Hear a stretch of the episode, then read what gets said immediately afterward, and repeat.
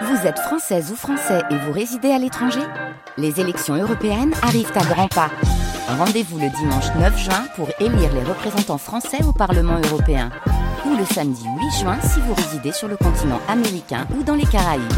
Bon vote vous vous en souvenez sans doute, je vous ai parlé il y a quelques mois d'un très beau livre de photos signé Nicolas Perrac.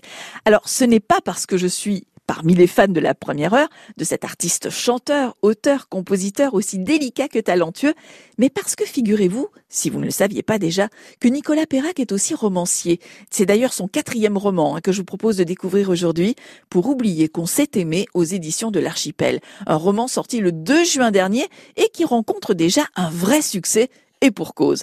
Comment vous raconter cette histoire sans en dire trop? Bah c'est pas simple.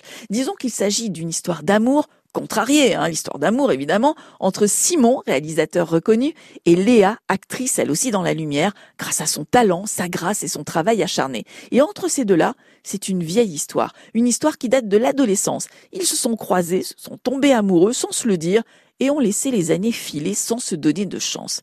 Et puis la vie, la vie va évidemment les rapprocher à nouveau, mais des grains de sable vont venir enrayer la machine. Et l'histoire d'amour tourne au polar. Alors je ne vous en dis pas plus, en revanche, j'ai demandé à Nicolas Perrac, qui a écrit l'intégralité de ce roman pendant le confinement, et avant de dérouler vraiment l'histoire, ce qu'il avait en tête. Réponse.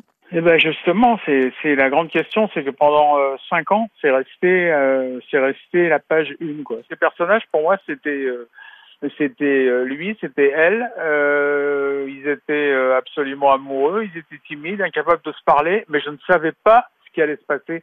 Après, ça a duré cinq ans. Et ça s'est débloqué avec le confinement où je me suis dit, faut que tu arrêtes de faire l'imbécile. Maintenant, il va falloir quand même qu'il se passe quelque chose. Ah oui, dans ce roman, il y a tout. Le voyage, des paysages, l'histoire et les heures sombres du monde, une histoire d'amour et tous les possibles, les coups du sort, les blagues que peut nous faire la vie. Peut-on imaginer une suite? Ah, Réponse de Nicolas Perrac. C'était la bonne question, je vous remercie de me l'avoir posée.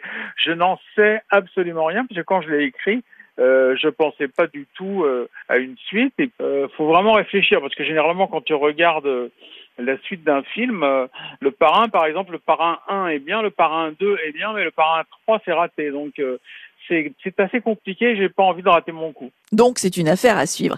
Ceux qui connaissent bien euh, l'univers de Nicolas Perrac vont retrouver sa patte, hein, sa façon de construire ses phrases, ses mots, mais aussi son univers dans la vraie vie, sa passion pour le cinéma, sa Bretagne et plein de clins d'œil, comme par exemple son chien Lucky qui fait aussi partie du roman.